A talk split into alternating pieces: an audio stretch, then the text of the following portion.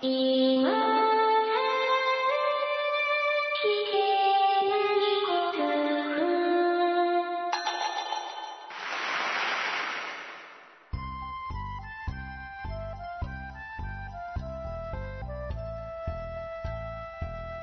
コアを忘れるための文化系ゴルフポッドキャスト、今更聞けないゴルフを始めます。まこっちゃんよろしくお願いします。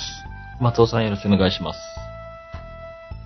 えー、まあ何かと忙しいのは相変わらずなんですけど、一応明日、まこっちゃんとラウンドに行く予定になっちゃいましたね。そうですね。明日寝坊しなければ。どうしなければ。明日午前中はちょっと都会の方に行って、おう、午前中のうちにうん、仕事を済ませて戻ってくる予定なんですよ。で、その、仕事はね、うん、別に明日中に片付ければいいんだけど、うん、うん。明日もし寝坊しちゃったら、ずれ込むわけね。なるほどね。だから頑張って起きる。ゴルフのためにも。ちょっと収録してるのもいつもよりちょっと遅い時間なもんですからね。うん、頑張って起きてくださいというはい。感じでございますね。まあそういうわけで、なんかまあね、以前よりはなんか結構自由にゴルフに行けそうな雰囲気になってきたというまこっちゃんでございます3月いっぱいです。ので、うん、まあ今後も期待しているところでございますというようなわけでございまして、今週の今更聞けないゴルフを始めてまいりたいと思います。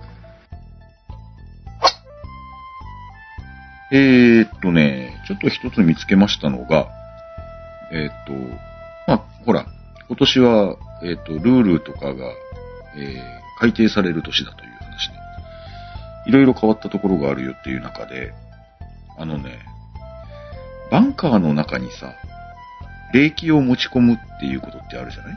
うん。冷気は持ち込んでいいよって、バンカーの上に置いてもいいよっていう話あるじゃないですか。うんで、そのバンカーの中に持ち込んだ冷気っていうのが、あの、どういう扱いになるか。例えば、バンカーから出るのに失敗して、うんで、その冷気に当たったとして、うん。で、それお前が運んだんだから、携帯品だろうと。いうような話になったりするんですけど、まあ、これは以前から、うんえっ、と、冷気っていうのは、携帯品になることはありませんって書いてあったんですよ。で、冷気は規則上は障害物、まあ、動かせる障害物ですよね。うん。で、それをプレイヤーがバンカーの中に持ち込んだからといって、障害物が携帯品に変わることはありませんよって前は書いてあったんです。そこがちょっと変わったらしいんですよ。うん。携帯品になることもありますってことに、あの、今年からなったそうで。うん。最低のところにはっきり書いてあるんですけど、うん。えー球がプレイヤーのキャディが持っている冷気によって止められたり方向が変えられたというような最低19のところに、19の2の10っていうところに書いてあるんですけど、えープレイヤーのキャディがその冷気を持っていたり運んでいたり、またその冷気がキャディの体に寄りかかっている状態の時は、その冷気はプレイヤーの携帯品であるっていう風に変わっちゃったそうなんですね。うん。なので、えープレイヤーとかキャディーさんとかが、えーまあ、動かせる障害物になりがちな冷気、なりがちというか、通常は動かせる障害物の冷気を運んでいる時に限って、えープレイヤーの携帯品として扱いますという決まりになったそうでございます。ちょっとその、そういう点が変わったそうでございますんで、えー持っている時だけ、だから、あのさっき言ったバンカーの中に置いている時っていうのはまた、あの、これは前と変わってないです。あの、運んだからといって携帯品になるわけじゃなくて、バンカーの中に置いている時は、また、えっと、動かせる障害物に戻るそうですね。うん。だからまあ事実上ほとんど変わんないんですけど、誰かが持って運んでいる場合っていうのは、えー携帯品になるそうですので覚えておいたらいいかもしれないですね、というような話を見つけたので持ってまいりました。考えておくと、うん。使い道があるね。何？ですから、うん。自分が好きなところに置けるんでしょ？動かせない障害物として。バンカー内に。まあね。うん。あなるほどね。そんな悪いことしか考えないんだよ、僕は。ああ、そっか。えっ、と、例えばバンカーに、から脱出するのに失敗した場合は、ここで止めてもらおうみたいな置き方もできる可能性があると。そう、ここにだけは絶対行きたくないってところに、ああ、こうね、ギザギザをね。ギザギザをね。うん。まあ、ギザギザは今はどうでもいいけど。で、あそこで止めてもらったらね、運よくそこで止めてもらったら、そろりと冷気を溶かす。ああ。それは、確かに、そう？だね。それを禁じているルールはなさそうな気がするけど、どうゴルフは頭を使わないという、物も使う。なるほどね。そうですよそれはちょっと気になるところでございますね。うんまあ、どうし、うん。それ、いいのかいかんのかというちょっとまあ、古速な手段ではありますけどね。うんもしかするといいのかもしれないですね。こういうところでスコア縮めていきましょう。縮めていきましょう。縮めていきましょうって、まあそれがいいのかいかんのか。いかんって書いてあるところがあるかどうかちょっと自信ないな。そういうことでもしないと縮まらないものだ。ああ、まあね。まあそう。ちょっとそれちょっと、うん、皆さんご意見も伺いたいところですが。うん、知ってる限りそういうことしちゃいけないとは書いてないような気はしますけどね。なんか紳士じゃないな、俺。いやいやいや、もうそういうのはいいですよ、多分。うん。うんまあ、もしかしていいのであれば、なんか気にしてるものがありそうな気があんまりしないなと思って。うん。まあ、ちょっとその点なんかご存知のことがありましたら教えてくださいと。いうことで、皆さんのメッセージをご紹介してまいりましょうか。はい。えーまずは、えー、巣を守るバッバさんからいただいております。ありがとうございます。ありがとうございます。いつも楽しみにしております。もう何年も聞いておりますが、コメントは2回目くらいです。申し訳ありませんと書かれてますが、まあ、うん余裕があればで結構でございます。ありがとうございます。ありがとうございます。えーアメリカツアーに参戦した岩田選手の超暗いコメントに期待し、期待じゃない、注目しています。えー岩田博選手ですね。うん。えーこの間優勝しそうになってましたね。あ、うん、でしたね。うん。あの、松山選手が優勝した翌週だったでしょうか。うん。はい。非常にいいところにつけて、えーちょっと残念ながらで、えっ、と、ちょっと微妙に残念な順位にはなったんですけど、うん。けど、いい優勝争いをされたということで期待しておりますね、これから。えー国営テレビ局の M 長ディレクターを困らせる、うん僕はそのディレクターさんの名前は知らないですけど、えー聞いていてこちらもハラハラする暗い取り尽くし間のないコメントが楽しみですと書かれています。岩田選手はあのコメントが暗いんですよね。後ろ向きなことばっかり言うんですよ。うん。なんか、あの、ブログも暗かったですね。微妙な、うん、あ、微妙、あの、い今ブログほとんど更新されてないみたいですけどね。ブログも結構暗い感じで。そうですね。まあ、ああいうコメントをする人なので、そうね。うんまあ、面白いっちゃ面白いですね。あの、日本オープンにエントリーしてたけど、日本オープンに出ずにアメリカのツアーに出たってついこの間ありましたね。うんあ、罰金、罰金じゃなかった。なんかペナルティ食らったっけ？うん、あのね、2年間、JGA 主催の競技に出られませんっていうことなんですだからもうアメリカ主戦場ではもちろんあるんですけど、だから帰ってきて出られないっていう話になっちゃってますけどね。僕はあれちょっと、あの、Facebook にだけ書いたんですけど、まあ日本オープンっていうのがやっぱり特別な大会だっていうのはね、間違いないと思うわけで、JGA にとってはもう一番の聖域というか、うん。一番の、まあ、神聖な大会である日本オープンというような大会に、うん、エントリーしてたけど出ないっていうようなのはやっぱり厳罰を認証する必要があるっていうような判断だったんでしょうね。ナショナルオープンですからね。うん。うん。わからんででもないね。わからんでもない気もします。はい。2年間っていうのは厳しすぎるんじゃないかっていう論調が大きかったん、大きかったというか、皆さん厳しすぎるんじゃないっておっしゃってる方が多かったと思うんですけど、うん、僕はしょうがないのかなと思いながら見てましたね。どうなんでしょうね。ちょっとバランス感覚的にはあんまりわからないんですけど、まあその点についてもね、うん、えーご意見とかいただければありがたいです。はい。岩田選手、ね、アメリカで大変活躍されておりますので、注目してまいりましょう。というわけでございまして、えー、そう守るバッバさんありがとうございました。えー、続きまして、タコスケさんにいただいております。ありがとうございます。ありがとうございます。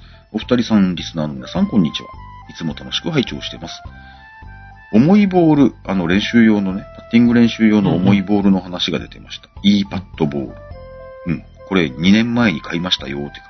うん。確か、しっかり芯を打つ感覚を養うとかなんとかといった効能があったと思いますと。えー効果のほどは定かではありません。正しく使ってなかったのでと書かれてます。えー当時はラウンドに持っていき、朝のパター練習中の仲間のボールに紛れ込ませて、面白いな、それ。打った後の怪げそうな顔を見てガハガハ笑うというのが私にとっての正しい使い方でしたと。ああ。突然重たいボールがあったらびっくりするでしょうね。思ってなるんでしょうね、打った瞬重間。重いんだろうね。ど、どんな感覚なんで、ちょっと一回、一回打ってみたいなと思うんですけどね。えー今もうちのどこかに転がってるはずなので、探して真面目に使ってみますかね。いや、無理だなって書かれてますけど、どうなんでしょう。いいパッドボールちょっと多いです。あのうん、今度お店で見たらさ、あの買ってみてもいいかなとは思いますけどね、どうなんでしょう。うん、これからもゆるく頑張ってくださいといただいておりました。タコスケさんありがとうございます。ありがとうございます。そうですか、いいパッドボール。うんやっぱり買っちゃう人はいるんですね。うん、今度買ってみようかな。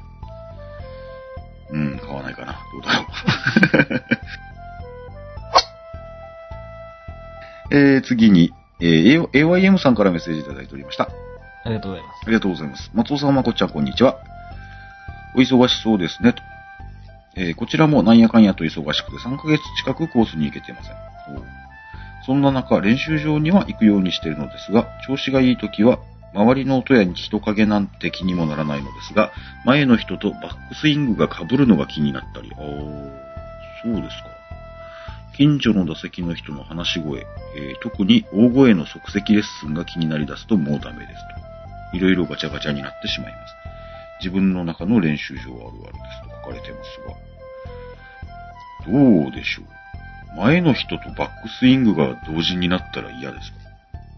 いや、僕は、あんまり気にもうならないですね。あんまり気にならないですねもう、たっくいまれな集中力で。今ではね。集中力で。うん乗り切りますよ。うん。AYM さんも調子がいい時は周りの音や人影が気にならないって書かれてますけど。集中力の問題ですかね。気が散るとかそういうことでしょどうなんうね。でしょうね。うん。話し声も僕はあんまり気にならないですね。あんまり大声だとやっぱ嫌ですけどね。ああ。うん。僕は目の前に、うんあの、美人がいると気があ調子悪いですね。ー 美人が。わわかるでしょ？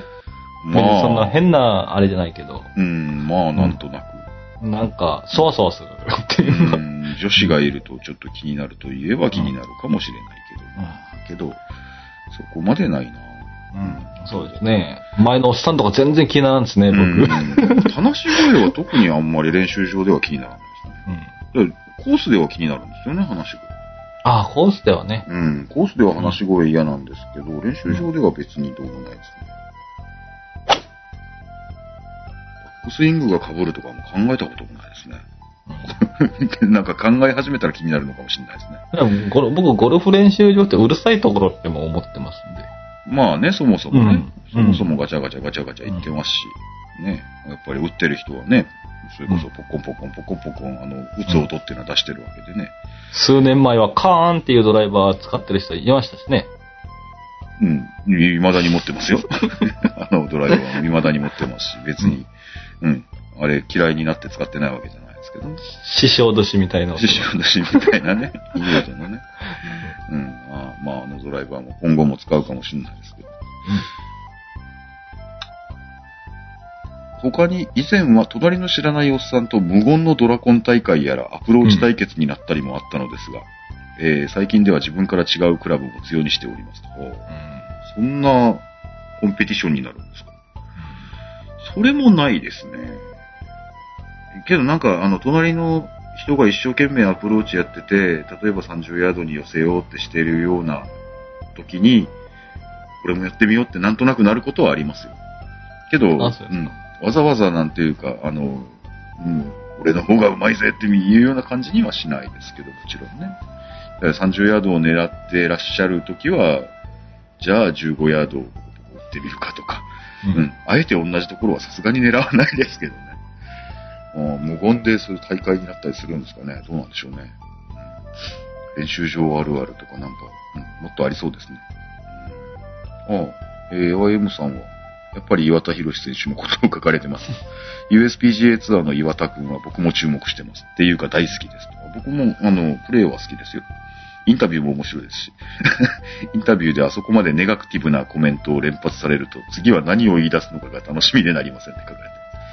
えー調子が良かった時に口元が少し緩んでるのが彼の最大の喜びの表現であると、あろうところが可愛いですね、と書かれてます。同じところに注目している人がいるのが嬉しいです。あのネガティブコメントは面白いですよね、確かにね。えーゆるく聞いておりますので、無理なさらないよう、ゆるく配信楽しみにしておりますといただいております。えー、AYM さん、ありがとうございました。ありがとうございました。そうですよ。うん、岩田博さん、ちょっとね、うん、注目したいですね、今後もね。ほしいです。続きまして、えーベルギー在住7年さん。7年さんになったんでしたね。はい。えー、楽しい配信いつもありがとうございます。えー、すっかりご無沙汰しております。ベルギー在住7年ですといただいております。ありがとうございます。ありがとうございます。冬はネタに困ってなかなか投稿できなくてすいません。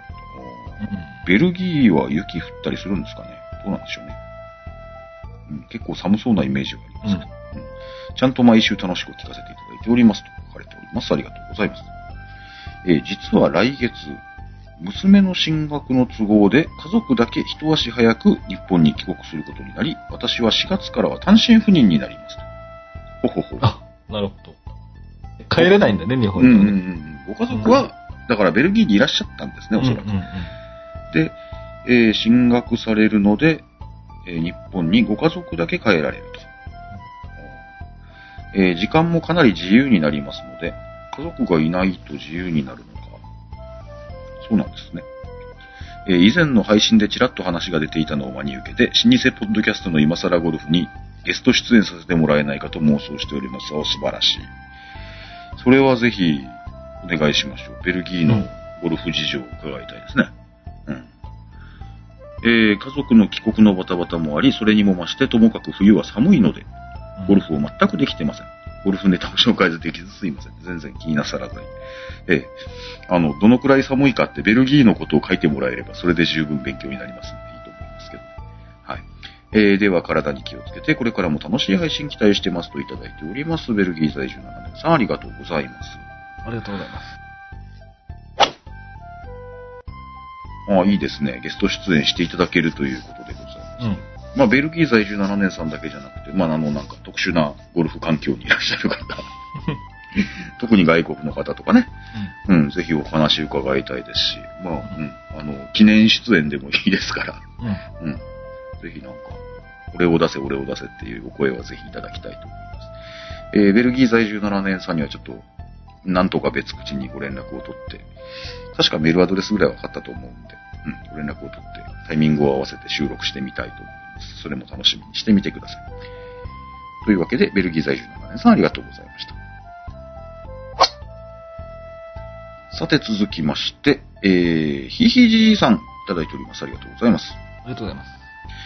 えー、っとね、天才ゴルフキッズっていうタイトルでいただいてるんですけど、うん。えー松尾さん、まこっちゃんお久しぶりです。お久しぶりです。お久しぶりです。最近テレビで素人のお父さんに育てられた、育てられたって育てられた、うん。えー兄弟のゴルフキッズが、えーたけしやナインティナインとニアピン対決をしている番組を見ました。これもうん僕も見ました。えっとね、弟の方がね、うんあの、えっとね、ひいひじいさん書かれてるんですけど、弟の方が、今8歳なんですよ。うーん。今というかそのテレビに出た時に8歳だったんですよ。ホールインワン8回してるって言ってました。一年に一回やってるんだ。すごい、一気に1歳からやってるわけじゃないでしょうから、ね、6歳からやってるわけでもないでしょ分、6歳だか7歳だかからし始めて、ホールインワン8回やったるって言ってましたよ。すごいですね。すごいな。まあ多分、なんか、ジュニアの下の、なんか、すごくジュニアみたいなレギュレーションがおそらくあるでしょうから、まあ、うんずいぶん短い距離でやったりはしてるんでしょうけど、それでもホールインワン8回はすごいですよね。すごい。うん。で、同年代の選手権で優勝したり、すごい子供がいるもんだなと興味半分で見ていたんですが、えー番組中に小さい子供が打つ前に芸人が大声で林立ててストレスを与え、真剣に打とうとしているキッズが思い通りに打てなかったりして、ちょっと不快に思いました。うん、僕も思いました、これ。あのね、子供二人、その兄弟ね、お姉ちゃんと弟くんなんですけど、その8歳の方が弟で、お姉ちゃん小学校の5年生か6年生かそのくらいだったと思うんですけど、と、えーのチームうん。と、えー芸人さんチームが、ナインティナインのちっちゃい方、うん。なんだ、岡村さん？横村さと、えー、たけしさん。ん。うん。たけしさんは、ビートたけしさんね。うん。うん。それで、あの、プロの人が上田桃子さんと。うん。で、子供チームと芸人さんチームは、えー二人打っていい方でよかったのかな。うん。うん。で、プロは一個だけしか打てませんよ、みたいなちょっとした判例があって、うん。で、一番近くにボールを置いた人が勝ち、みたいうんな。そのチームの勝ちって言って、ゆまあそういう勝負をされてたんですけど、うん。ね、子供が一生懸命打ってるのに、なんか、うん、うん、なんかい変ないじり方をするような感じで、あーまあ、あんまり見てて気持ちのいいもんじゃねえなとは思ったのは思っっと不快に思いましたとひひじいじさん書かれてますが、僕と多分、全く同じ感覚だと思います。うん。ちょっと嫌だなって。昔友人と河川敷コースでそこで組まされた方々とラウンドした時、ティーグラウンド横で二人で盛り上がって笑っていたら、人のスイング中に騒ぐなとたしなめられて冷や汗かいたのを思い出しました。まあそうですよね。えープロの試合でもティーショットの時はお静かにのプレートが出て緊張感がみなぎります。プロの試合はもちろんですが、自分のコースで我々の前の組が理事長杯でラウンドしているのに遭遇したことがありますが、その時もシーンとして異常な緊張感を感じたものですと。うん。まあね。で、テレビの企画で天才キッズが共演するのは確かに面白いですが、ゴルフで悩んでいる私などから見ると目指している方向性が全く違うのに、芸人さんたちはまあね、笑いを取るために、で、えー子供たちはお親に言われて仕方なしにって書かれてますけど、えーしかしスポーツマンとしてスイングしていると。うんテレビの企画を盛り上げるために天才をすり減らされている子供たちを見て、これだから日本のプロゴルファーはアメリカでなかなか勝てないんじゃないかなと思った次第です。なんでしょうね。うん。けど、まあ、番組としては面白かったですけどね。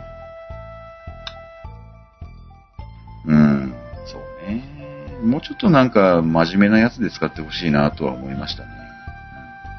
その、キッズたちにね、うん。これがテレビ番組なんだから、うん。ご愛嬌でって言っても、うん多分通じないし、そうね。うん、ちょっとしたトラウマになっちゃったそうだよな。変なトラウマにでもなったらな。うんそうそうそう。冗談ほらね、わかんないじゃん。うん。うん。笑いとかさそ、うだそうだそうねそういうのでなんかね、なんか嫌な影響がね、うんあるのはすげえな、なんか嫌だよな。うん。そうね。えー石川亮君なども芸人たちとメディアの餌食になって、テレビ芸者をやらされて、彼の天才をすり減らされてしまったのではないかと。うん。メンタルが大事なスポーツなのに芸人たちと交わることでせっかいの天、ね、せっかくの天才を試合に生かすことができないまま、年とともにそれも失われて勝負師としてのメンタルが成長できずにもがいているのではないかと書かれてますが。まあ、そうね、りょうくんは、テレビ番組もね、うん実際冠番組までありましたからね。うん。で、芸人さんたちに、ちょまあそうね、りょうくんをお手本にして、ゲストの人たちにレッスンをしたり様々するような番組だったかなと思いまして、僕、うん、あの、リスペクトはすごく好きで見てましたけど、そうですね。テレビに出るよりは練習してくれやっていう感じは確かにもちろんあるかもな。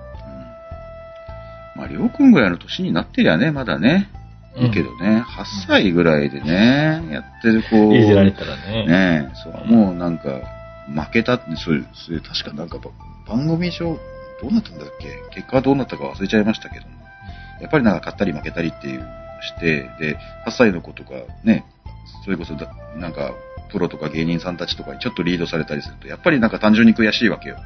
うんうん、次は負けねえぜみたいなことを言ったりするわけよ。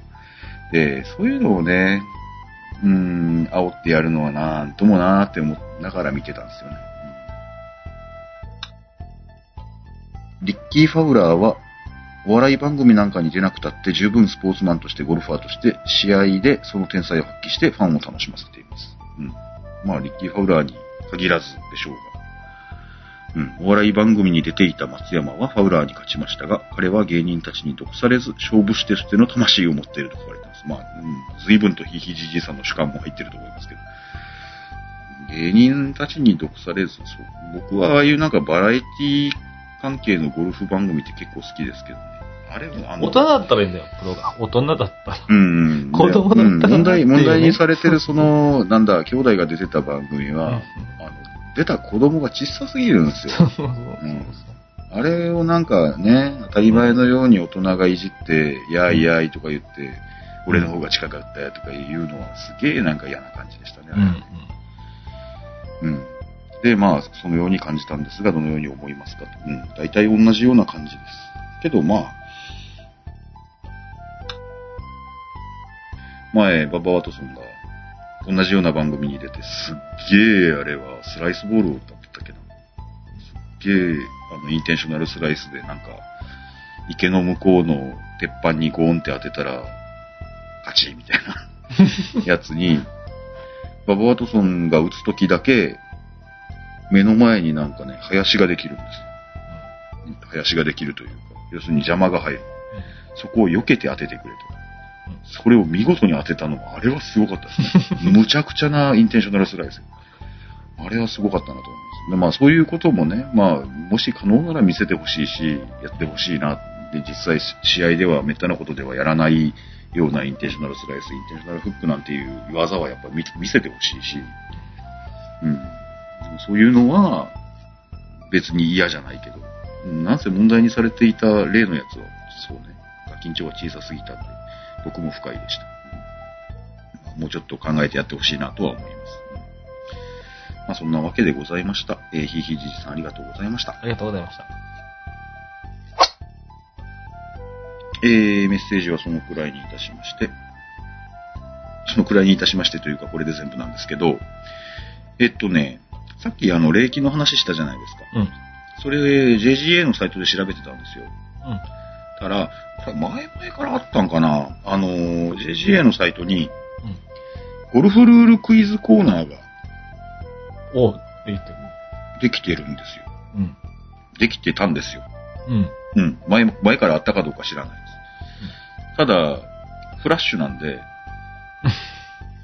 うん、まあ、フラッシュででできてるんで、まあ、環境によって見られなかったりする。ん僕は iPhone では見られなかったりしたんですけど、けどまあ、普通に、あの、パソコンでアクセスしたら見られましたんで、で、なかなか面白いんです。うん。あの、丸抜クイズなんですけど、うん。で、こういう、こうこうこうしたら2打の罰を受ける。丸か罰かみたいな感じのやうん。つ。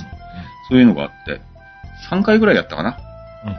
うん。えで、なんか微妙なやつもあるんですよ。この問題ないだろうっていうようなのもあるんですけど、うんまあそこら辺は目つぶるとして、結構ガチでやって間違えたやつをちょっといくつか教えましょうか。弾の性能を変える目的で、弾に唾液をつけてプレイしたら、2打の罰を受ける。あるか罰か。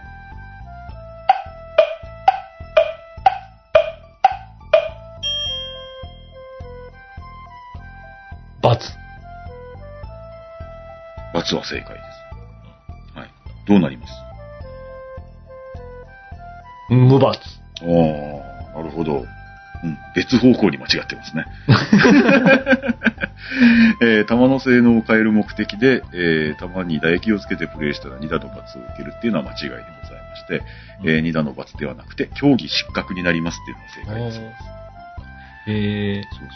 あの、プレイの性能を変える目的で遺失物をつけてはならない。その違反の罰は競技失格であるという決まりがあるそうですうん。僕は知りませんでしたので間違えました。もう一つだけ行きましょうか。公認級のリストっていうのがあるんですよ。うんうんうん。公認級のリストに掲載されていないボールは不適合級とみなされる。あるか罰か。不適合級では、え？不適合級ではない。ほうほう。うん。不適合級とは見なされないそうです。はい。うん。うん。それで正解そうです。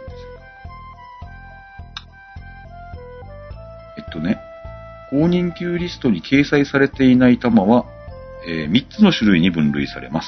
うん。一度もテストされたことのないブランド及びモデル。うん。以前のリストには掲載されていたが、最新のリストに掲載するために再提出されていないブランド及びモデル。